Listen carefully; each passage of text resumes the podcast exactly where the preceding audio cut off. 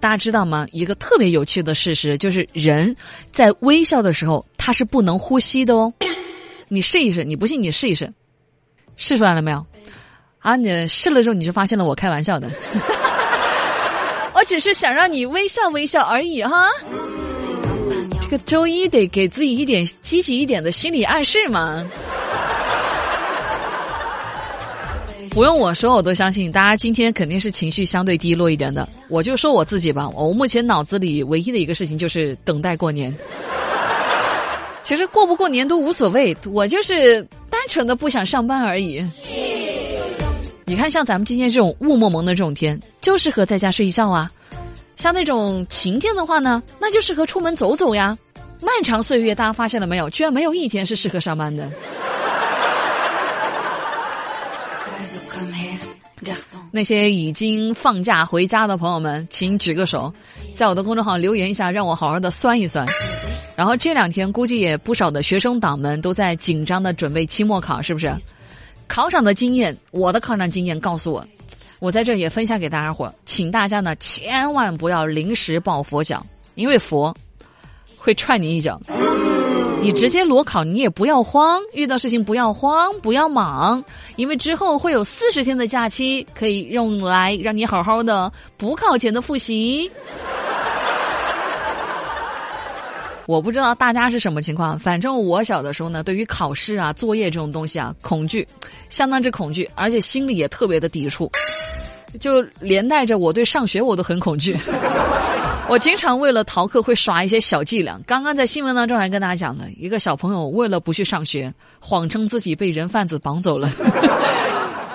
我当初我为了不上课啊，我耍的什么伎俩？就当年逃课，我自个儿跑到那个网吧里在那打游戏。我妈找我呀，找找找，翻遍了我们整个的这个网吧，找到我之后呢，站在身后拍了拍我。我回头我特别淡定的看着我妈，我说：“阿姨，你认错人了哦。”打他！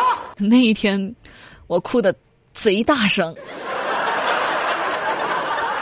还是那句老话吧，母亲虽已老去，但巴掌的力道，从未带着岁月的力量。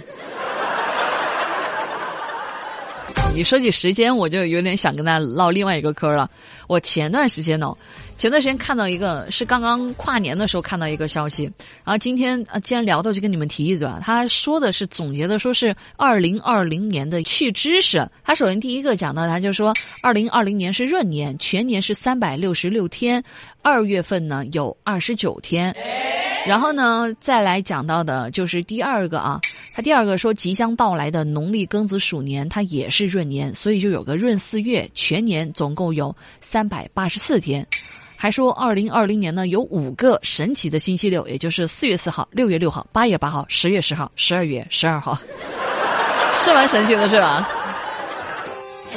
还说即将到来的鼠年会历经会经历两个立春，也就是说呢是二零二零年的二月四号和二零二一年的二月三号，这两个立春都在庚子鼠年之内，民间叫这样的一年份呢叫做双春年。长知识了吧？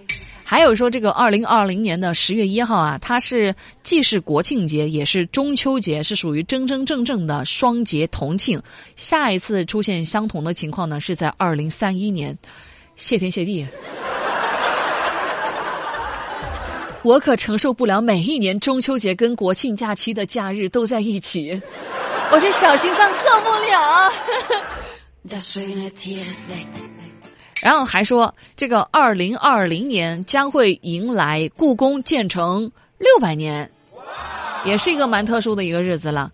还有说到的就是下一个关于二零二零年的趣知识，就是微软对于 Win 七的支持将会在二零二零年的一月十四号结束，也就是它会在明天就结束哦。也就是说，以后你用 Win 七系统用不了哦。所以抓紧时间换 Win 十。讲了这么多关于二零二零年的，这不耽误咱们去打工，不耽误咱们照常去上班。我今天吧，虽然这个整个的浑身上下的这个细胞都告诉我说上班好累啊，不想去啊，这个天气要睡懒觉啊，但是我今天出门啊，真的是一大早我就出门的那种。我第一个到了我们办公室，到了之后才发现我自个儿没带办公室钥匙。我当时还想着那个露露住的近，我打电话让露露过来开门，因为她就在万达嘛。谁知道，露露居然张口问我要五十块钱的开门费。朋友们，你们瞅瞅，这是闺蜜干得出来的事儿吗？当时我可心疼了，把她叫过来跑跑腿，这个就要五十块钱的开门费。再说她本来自己也要回台里的，我当时还在琢磨，我说，好像感觉咱单位这个门吧，这个锁哈，也不是特别难开啊。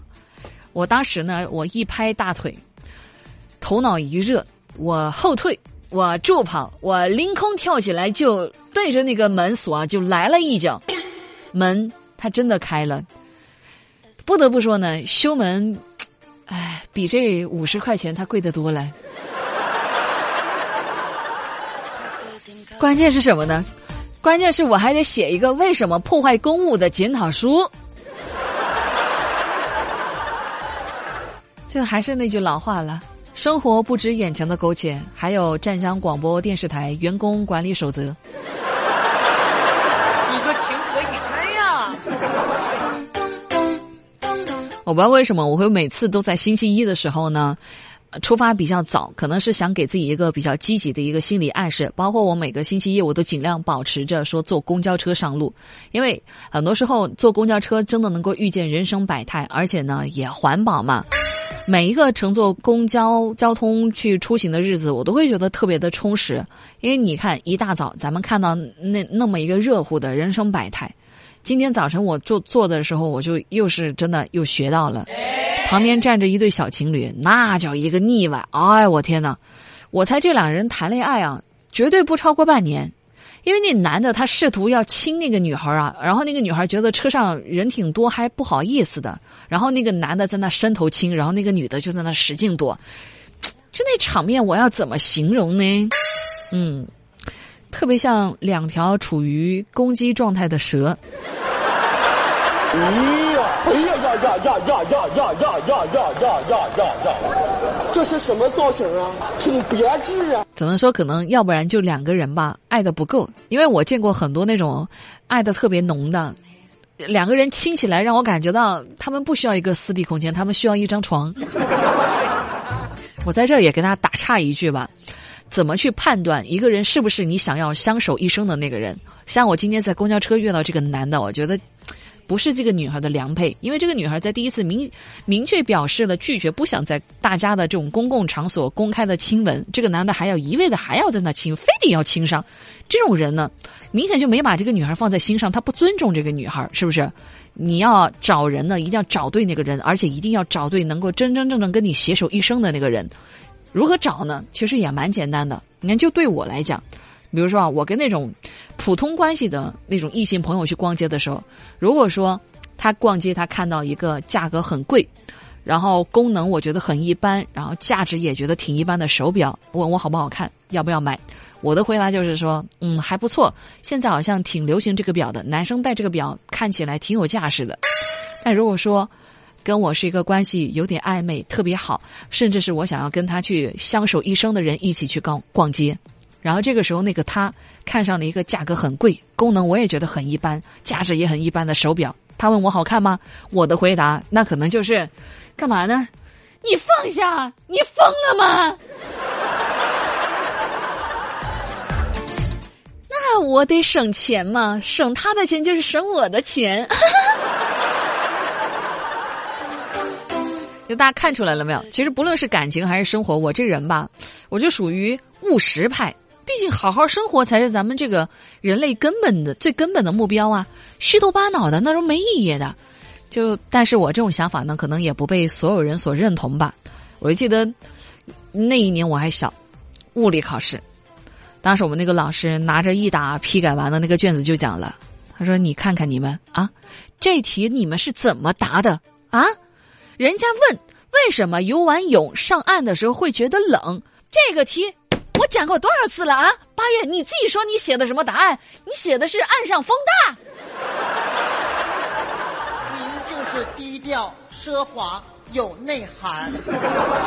那那不是风大，那他为什么冷？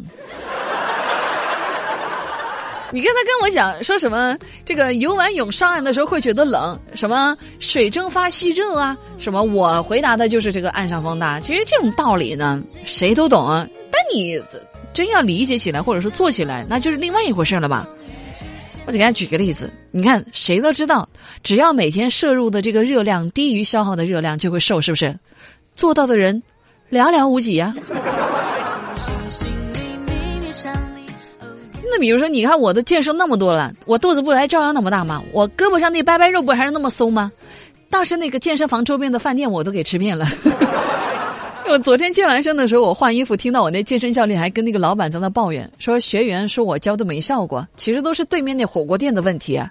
他让我这学员凭健身卡吃火锅打八五折，学完这学员练完之后饿的不行，直接就去对面吃火锅了，那我有什么效果呢？健身房那个老板呢说：“算了，得饶人处且饶人，对面火锅店也我开的，那就没招了，是不是？”不过说起来，我在健身房遇到一个七十一岁一老爷爷，真的是我服了。他还跟我在那分享自个儿健身经历，说运动是一辈子的事儿，只要开始了就停不下来。我听完之后真的是觉得受益匪浅，我真的只能这么来讲，受益匪浅。我就决定我要放弃这个健身事业了，因为我不想一辈子都运动。神经病啊！你想啊，朋友们，每天坚持健身俩小时，一年就得健身七百三十个小时，总共健身三十天，也就是说，一年我要拿出一个月的时间来跑步。我的天，对于这么忙的我来说，这点时间。我给不起，我有那时间，我还不如好点好好的去发掘一点好听的歌呢。